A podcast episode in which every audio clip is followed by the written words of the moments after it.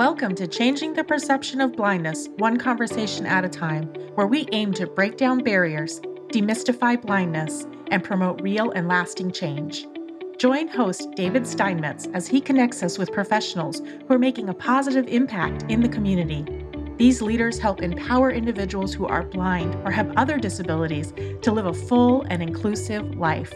Let's lean in as David kicks off today's conversation.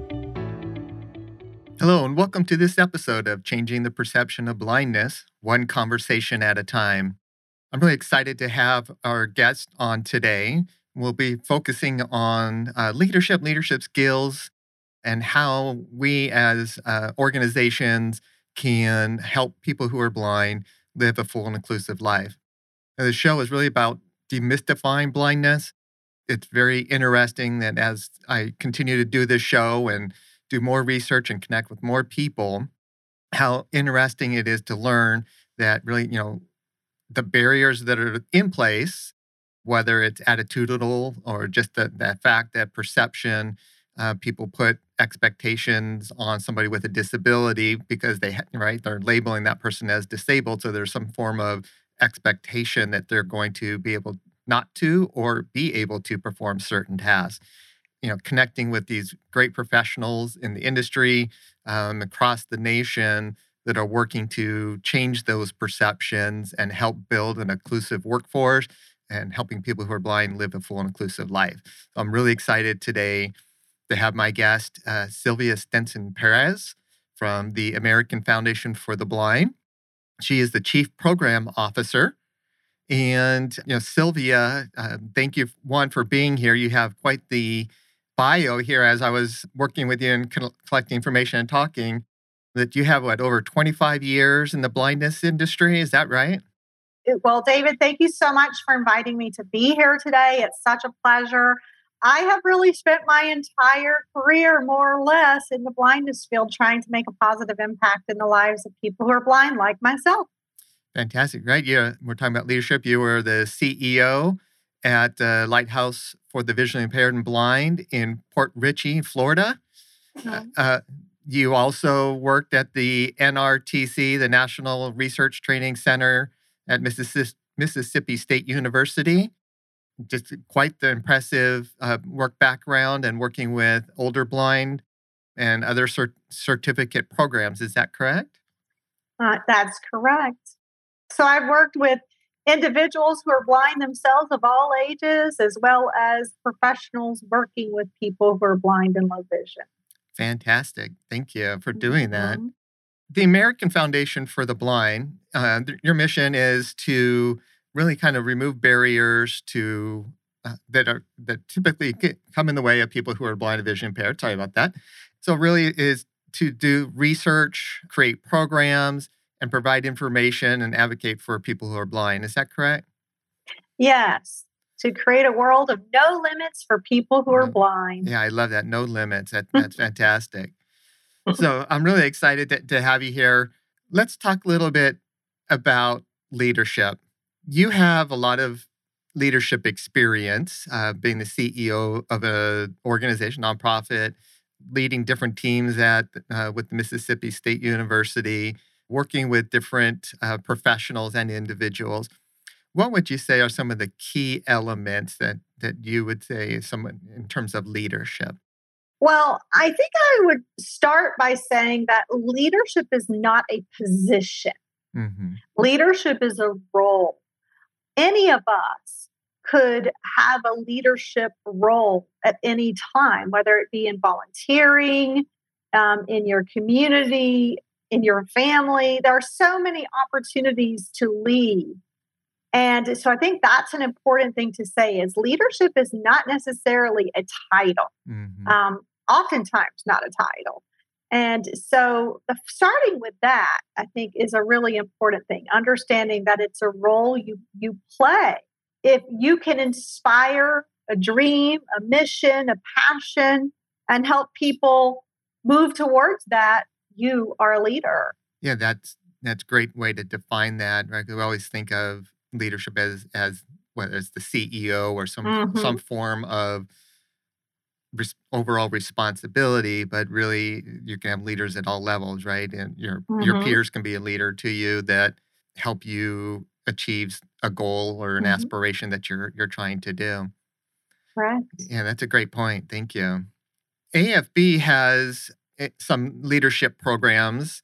Mm-hmm. Um, and can you share a little bit about the programs, the leadership programs at AFB, and who would be eligible for those programs? Sure. So, the AFB Blind Leaders Program is a program that was started about two and a half years ago. It, this is a uh, leadership program with an emphasis on also the blindness piece. So there are tons of leadership programs out there. We can find leadership programs all day. We can find leadership books all over the place. But how do you do that? How do you do this leadership thing as a person who is blind? That brings its own unique challenges. And so our AFB Blind Leaders program tries to incorporate leadership content along with figuring out and providing some specific strategies about how to incorporate the leadership principles and how to navigate the leadership journey as someone who's blind or has low vision. Um, who is eligible? Our target audience are people who are mid level career, but we also um, sometimes accept people in their early part of their career if they're a little bit further along the leadership journey in their employment. Hmm. So we want to help people achieve upward mobility. And that's what our real goal is, is helping people uh, achieve upward mobility. Now, I think I should also add that I guess our primary audience would be people who are employed, but we're also looking at things like getting involved in your community as well. So, an hmm. outcome for us is not just employment upward mobility, or career mm-hmm. advancement. It's also that piece of becoming a leader in your community, whether it be you become an advocate, you become involved in a consumer group like ACB or NFB or um, National Organization of Albinism or Blinded Veterans, whatever it may be in there, or maybe it's getting involved in your community and volunteering on civic organization, on a board, etc. So it really is about developing the skills, the competencies, and the confidence to become a leader within your community and your employment as a person who is blind. Mm-hmm. Oh, I appreciate you saying that. Uh, a lot of times uh, I'm having conversations with my peers at work, and they're trying to find a pathway to upward for upward mobility and say, well, how do i mm-hmm. get that experience and those opportunities and i often will tell them there's a lot of things you can do outside of work um, as you were saying right for leadership opportunities with whether it's a civic organization like the lions club or your your place of worship or wherever mm-hmm. it may mm-hmm. be uh, different clubs things that you can get involved with to gain those skills hone them, and then as you uh, apply for these other positions uh, for work, you already have some of those skills, things that are needed, whether it's you know leadership and helping guide people, whether you know um, or lead business meeting or whatever it happens to be um, to mm-hmm. gain those skills. So um, I appreciate you saying that because those conversations we have internally inside the four walls at Arizona Industries for the Blind, but great mm-hmm. to hear them being echoed outside.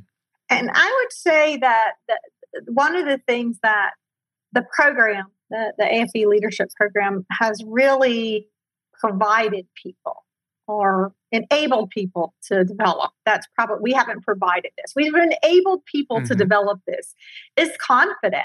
Uh, over and over, I hear people who participated and who are participating say, I feel more confident in myself. Hmm. Yes, and you can only develop that confidence in all honesty by developing your blindness skills, by getting out of your comfort zone and doing things that that push your level your your skill level, that push you to utilize the leadership skills, that push you to utilize the blindness skills, etc. Mm-hmm. Yeah, it's because it's very easy to stay where you are, where Mhm. you're comfortable. Mhm. And uh, agree, the more you challenge yourself to put yourself out there, you gain some success. You feel better about that, and you know that I think is true for for any person, depend not Mhm. not just disabled people or people who are blind, but right for anybody. As you grow personally and professionally, the more that you do, uh, the more confidence you gain. The more confidence you gain, the more likely you're going to seek more opportunity. And I think it's a, it's a particularly challenging thing for people who are blind. And I know I've had several conversations with people about this of that you know to build your confidence is the only way to do that is to get out of your comfort zone and push your push your limits and push your skills. And you know when I say you you know develop self confidence, people are like, how do I do that? I need a very specific roadmap Mm. to do that. How do I get out of my comfort zone? And I think that there's some very specific things people can do. And I mean, I could give you so many examples. And as a person who's blind, I I it's scary, right? To go and do something new with a group of people you don't know. And um, I'll tell you a, a story that literally just happened to me yesterday. I'm new, fairly new to the town I live in, which is the town I grew up in, but only I, I haven't lived here as an adult until the past year or so. Mhm. And so for me, it's important to be involved in my community. And um, I do have a volunteer thing that I do in a resource center. And there's a group of people who there I've gotten to know, some of whom are family members. So that made it a little easier. But I joined a local civic organization. A friend invited me to go. Well, this friend, and I've only been twice, well, now three times. This friend texted me yesterday and said, Hey, I can't go today. Can you just get dropped off? I'm going to tell you, David, that inside I was like, I don't want to go. Maybe I'll just not go this time. Mhm. Um, I could just skip this time because it's a room full of people I don't know. I've met Mhm. them now, you know, one time, but I don't know them. I don't know this space. It's all new, and, and I have no functional vision. So it's like scary, right? Right. And so I said, you know what? I am always telling people to get out of their comfort zone. I cannot now be the one who just doesn't go because I'm uncomfortable and uh, and I went right. and it was just fine. It was Mhm. just everyone's super nice, super friendly, super you know helpful. No one's like getting in my space, you know, and, and so and th- they're all like, "Oh, we, we know you got this." Mhm, So, uh, mhm. but helpful enough, and I could have missed out on that opportunity yesterday. And those kinds of things happen to us all the time. So I say get outside of the comfortable kinds of things and do something that does. Um, you know, several years ago, I joined a Toastmasters group, a public speaking Toastmasters group. I knew one person in a group of like 40 something people. Mhm. And I just knew that person. We weren't like friends or anything. So, and I became super good friends and very involved in that group um, over the three years I was there. So, and but what what I'll tell you too, David, and I'm just going on and on here. no, you're fine. I, I, I, everything you're you're saying, I'm, I'm nodding my head, going, "Yep, yep, yep, yep."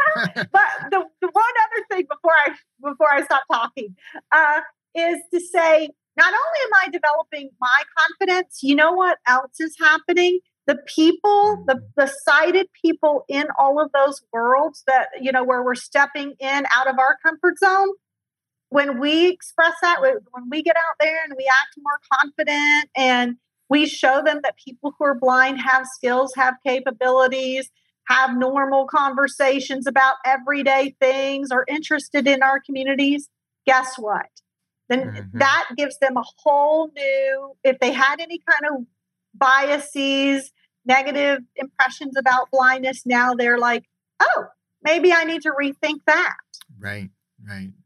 Yeah, that's really, you know, the, the premise of my show and is right is to Mhm. change that perception of blindness one conversation at a time. Mhm. And as you know, the uh, community public relations manager, I often, you know, I'm out in the community connecting with networking groups, different business mm-hmm. groups, uh, going to different events, and have those same internal dialogues, right? Of mm-hmm.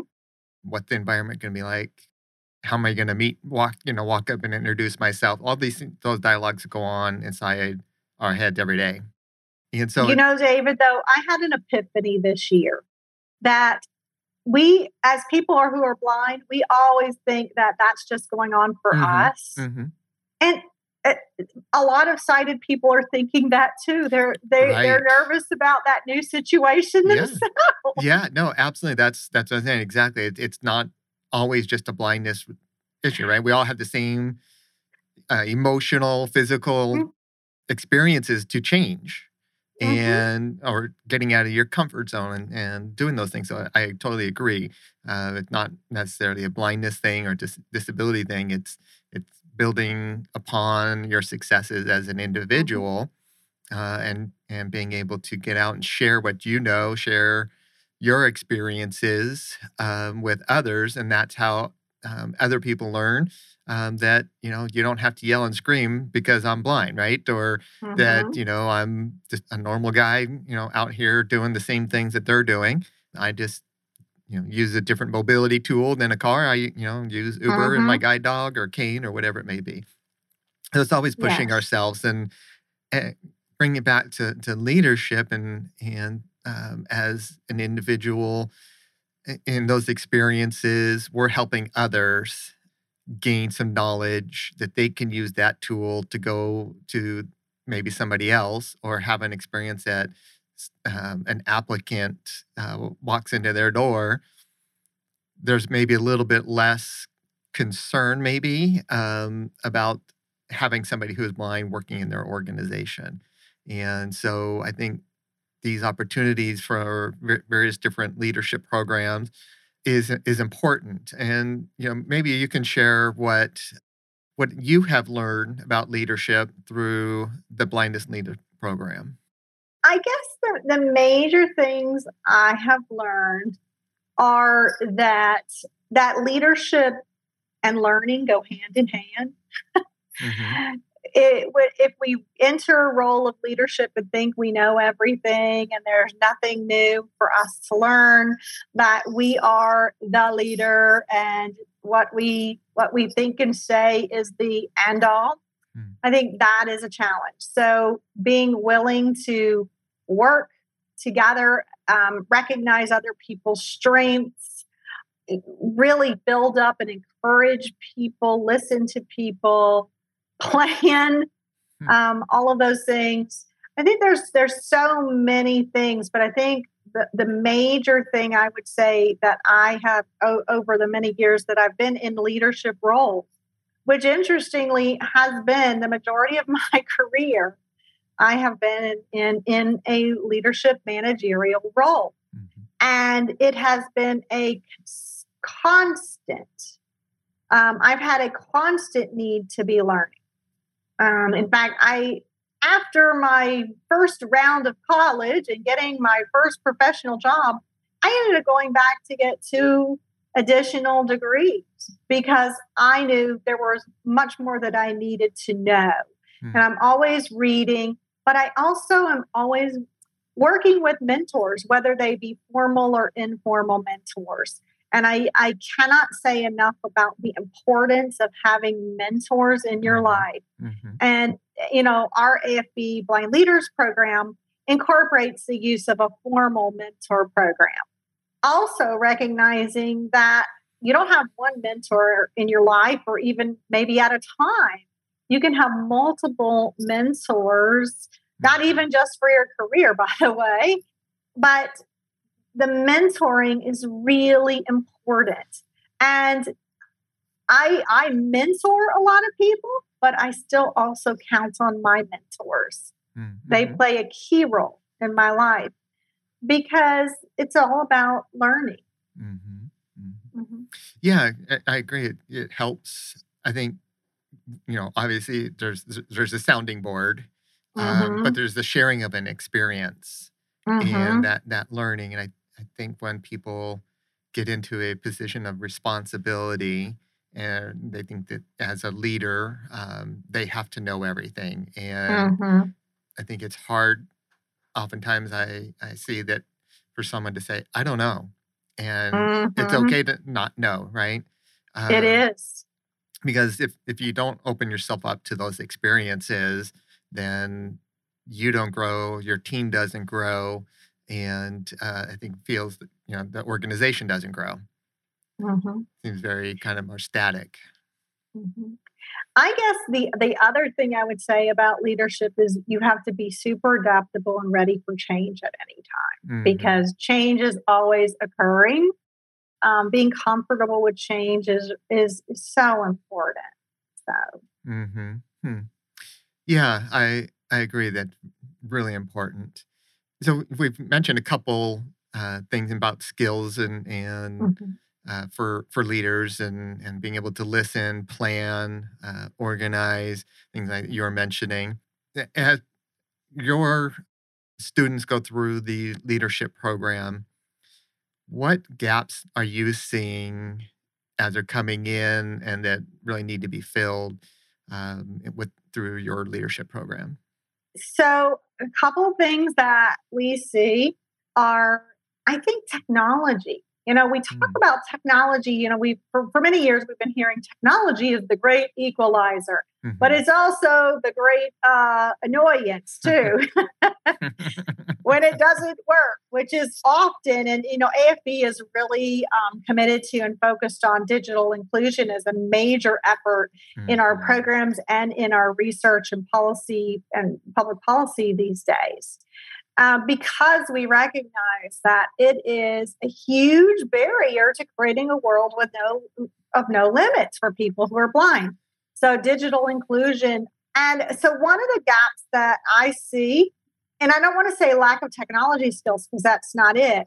It's not enough just to be a good screen reader or magnification user or a good um, braille and a braille note taker user but you've got to know how to use all of the professional tools like the calendar and mm-hmm. project management and you know all of these tools mm-hmm. that are part of excel you've got to know how to read a spreadsheet hmm. for any leadership position so having those kind of skills um, is really important and i think the only way you develop those skills is to use, use, use those. You got to be practicing all the time. I mean, I know for me, I always, every single year, probably for years and years, I've always had, okay, this year I'm going to learn this piece of technology or this software, this mm-hmm. program, whatever it is. And and I'm and David, I'm not going to say that I am like this exceptional technology person. Mm-hmm. I am pretty mediocre, but I'm a good problem solver. I can Google something and right. find an answer or call somebody and and so right. com- being comfortable with that i think is really important um, another thing that um, in, i guess in some ways surprises me is the lack of comfort with with travel um, whether that mm. be in your community or um, leaving your community to fly stay in a hotel etc mm-hmm. not um, you know, a good number of our participants have been, but we've had more than I thought who aren't comfortable with that. Hmm. And they're nervous about getting out of their comfort zone for, uh, with orientation and mobility. Mm-hmm. And again, and then when you don't have those skills, that leads to poor confidence that so it and and you need to be able to have those good skills for for both technology and for orientation mobility become a good networker and we all mm-hmm. know it's an old saying but there's still a lot of truth to it is you get you get jobs you get promotions by who you know and mm-hmm. so mm-hmm. networking mm-hmm. still is important even though more and more you know you get jobs on linkedin that's the new like number one way right but there is still a lot of value to networking sure yeah. So as as individuals who are uh, people who are blind who are coming into the program, you know, they're maybe lacking these skills. Do you think it's coming from opportunities? Is it coming from uh, maybe those those gaps from the vocation rehabilitation program that they haven't been through it or it's been so long since they've been through it um, and and where do you think that how can these individuals who uh, are facing these these challenges about travel or technology uh, work through those those issues? So in regards to what why all of the above um, I don't believe that people have access to the level of training that that we used to have per se. Okay. But technology is constantly changing. Mm-hmm. And it's really hard to keep up.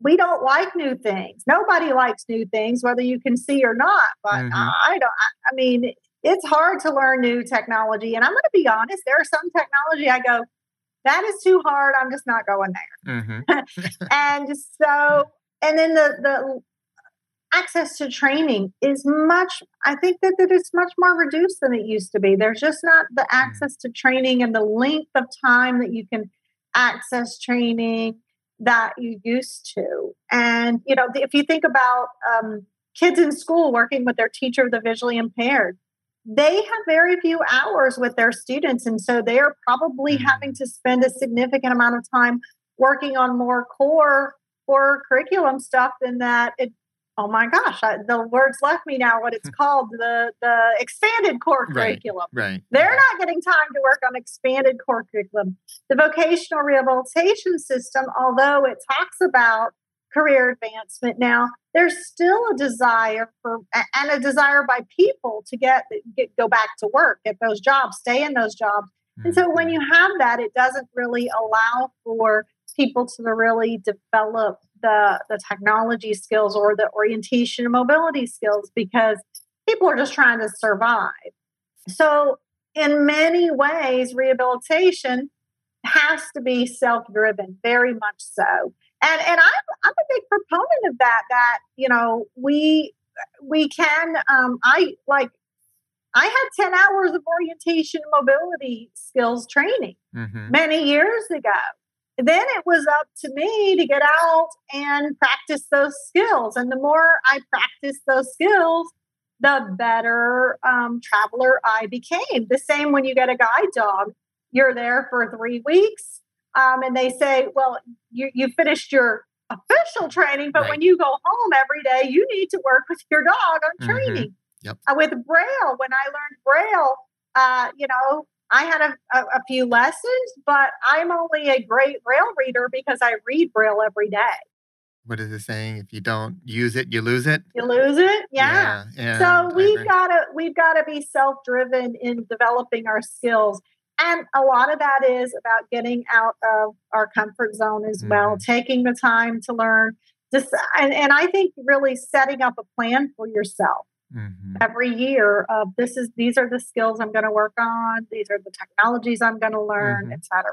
That goes for every aspect, right? And whether it's in your mm-hmm. personal life or professional career, as mm-hmm. we've been talking about, and and saying, well, I'd like to be in a, a role of leadership Mm-hmm. Um, I want to be a, a, supervisor or whatever it may be. It, eh, you know, it, in, in terms of a position, is what is it that you're doing for yourself to put your, yourself in the position to be ready for those opportunities? You, taking a self-assessment of where your your strengths are, um, where your weaknesses are, and focus on those things and, and make a plan to to do that. Because I think oftentimes people look at either a job description or they see somebody else in that mm-hmm. position and say, oh, I can do that, right? They're sitting at a mm-hmm. computer all day and doing XYZ, whatever it is they're doing, or have their feet up on the desk. As people think that's what the role of a leader is, right? Uh, they don't do the I real, wish it were that. they don't do the real work.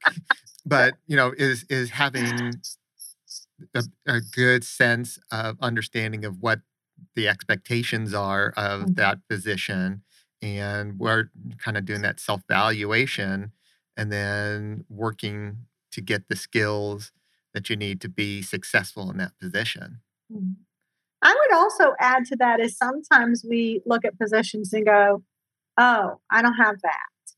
We keep ourselves, especially I think as people with disabilities, you keep yourselves from applying for something because you don't have every single one of the mm-hmm. criteria listed mm-hmm. or the mm-hmm. experience mm-hmm. listed.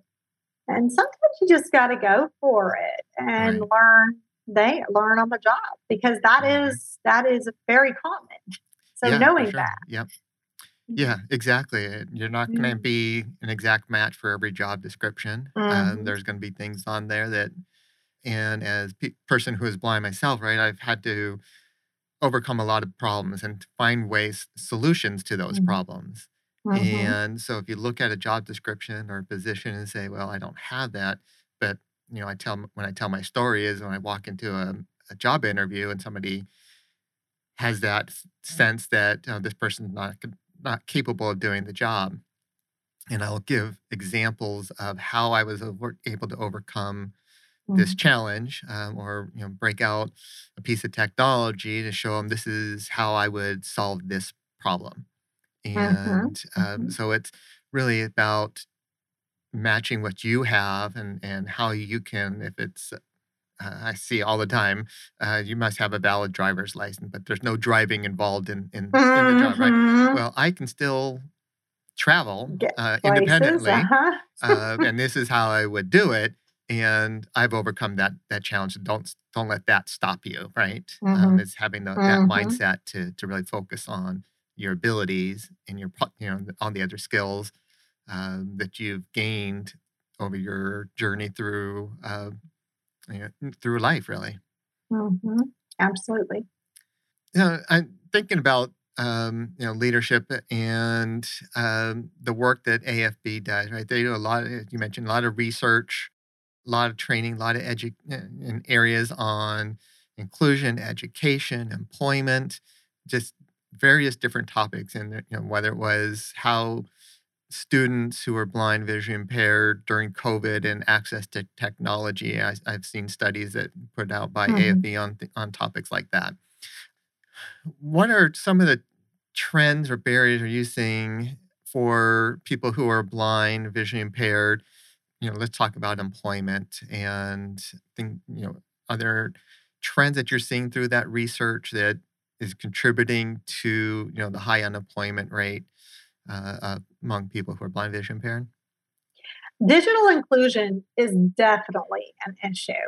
And that is something that, as I said, AFB is very focused on with the research and with a, uh, we have a, a program to train apprentices and interns on inc- creating inclusive platforms and apps from the ground up. So, um, not just fixing them, but creating them as well. Mm-hmm. If they can fix them too.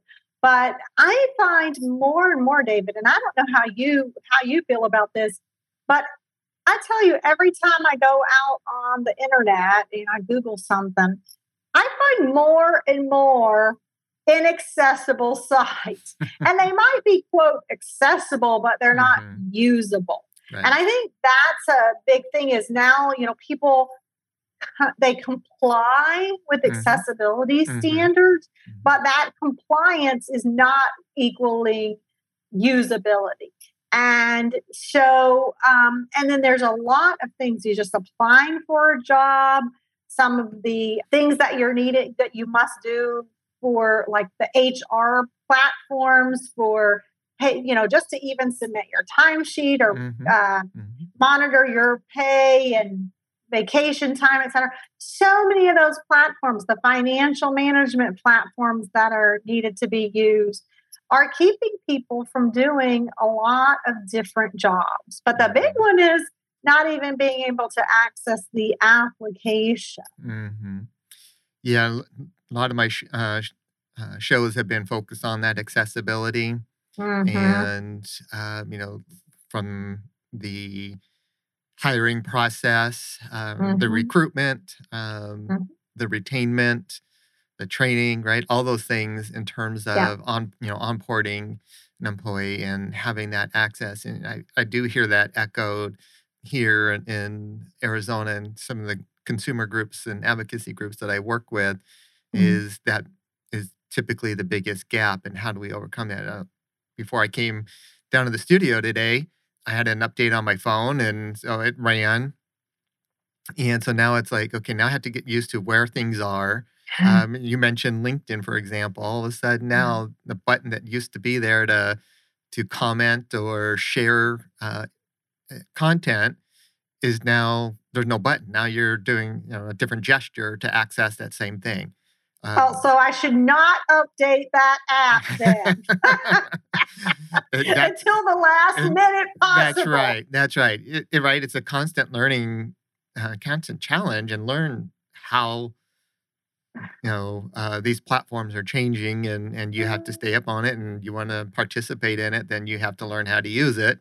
So it, it's very interesting how quickly technology does change.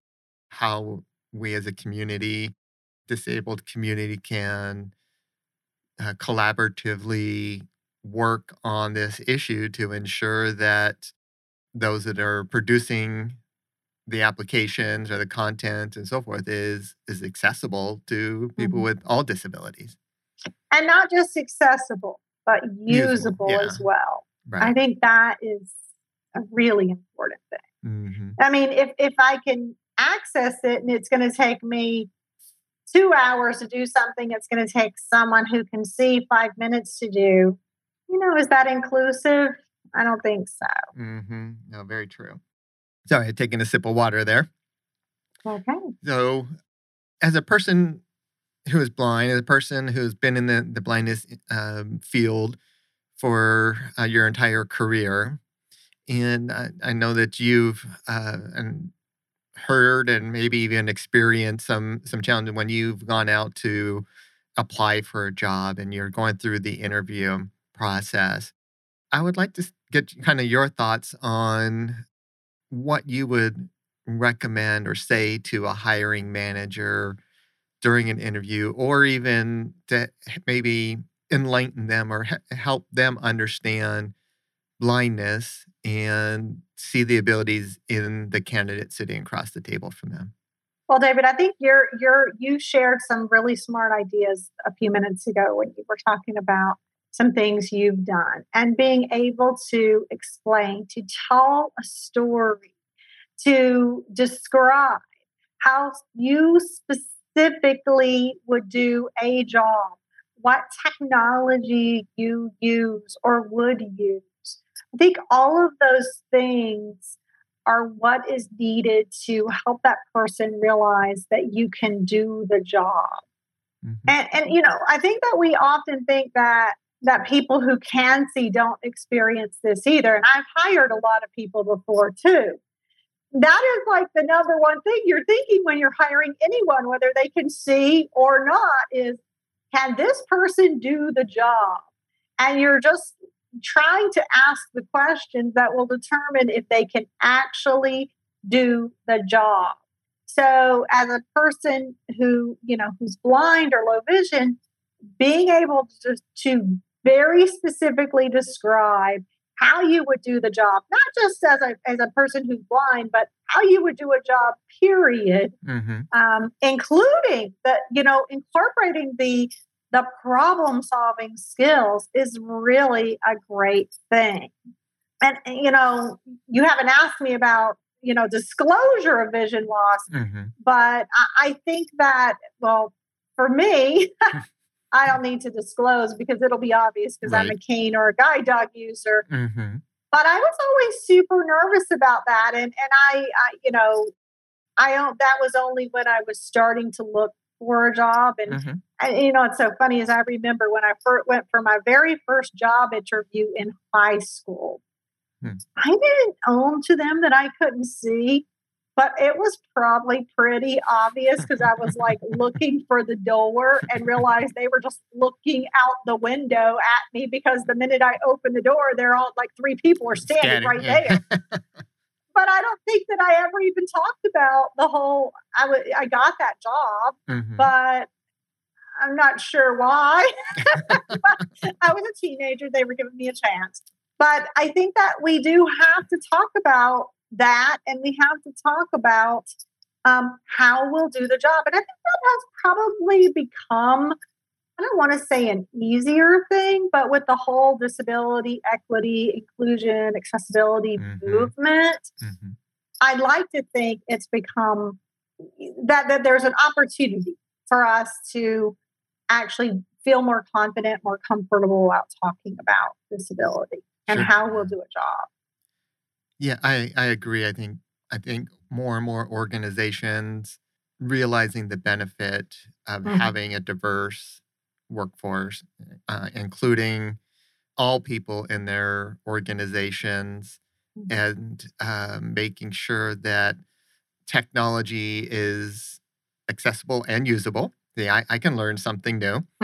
um, and so I think it definitely does. And and do you think that you know, we talked about technology and and the way that the workforce and the, what the workplace looks like nowadays that that is also an advantage to uh, people with disabilities is remote work i think remote work has has advantages but it also actually has some mm-hmm. disadvantages because now if you work remotely it is 100% reliant on technology mm-hmm.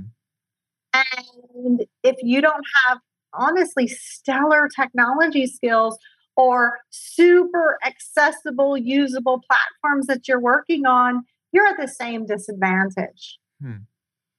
So there are some great advantages.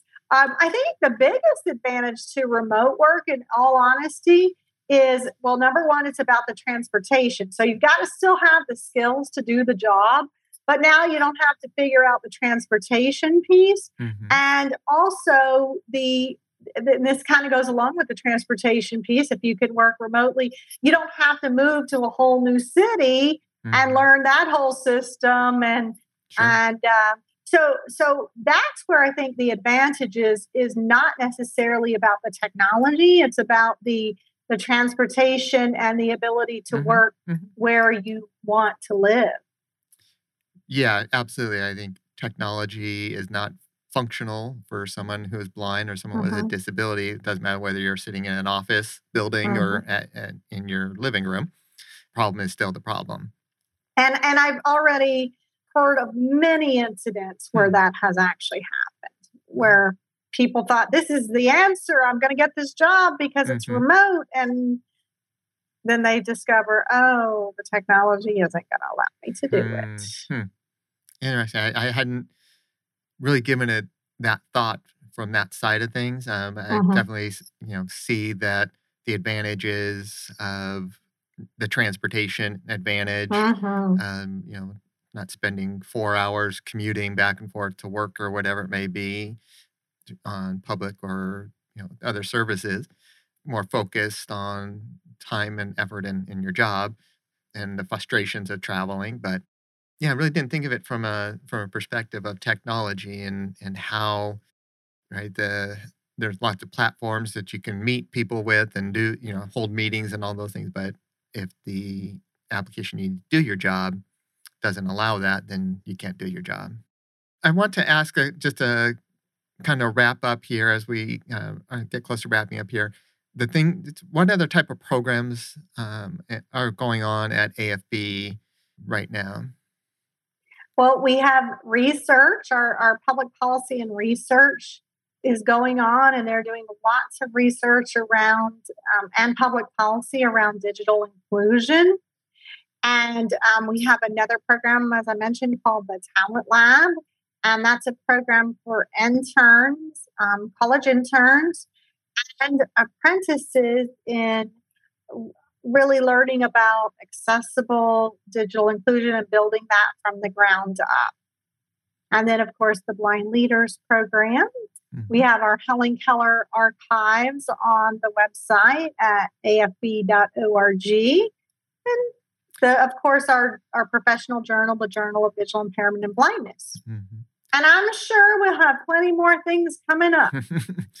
there, there's quite a bit right there. Fantastic. and those resources are, are available to everyone. Uh, it's not mm-hmm. just a, I think anybody that visits and reads those inf- mm-hmm. those articles can gain new insights and learn. It's not just a blindness, uh, mm-hmm. you know, people for just for people who are blind, right? It's for the community and access mm-hmm. to learn about mm-hmm. uh, blindness great resource uh, for the business community as well. Mm-hmm, mm-hmm. All right, Sylvia. Um, how would people um, who are are listening to our show today? How would they be able to contact you? Probably the easiest way to find me is on LinkedIn, Sylvia Stinson Perez, S T I N S O N hyphen Perez, P E R E Z, or by email. I'll give you the easy one is S Perez, S P E R E Z, at afb.org.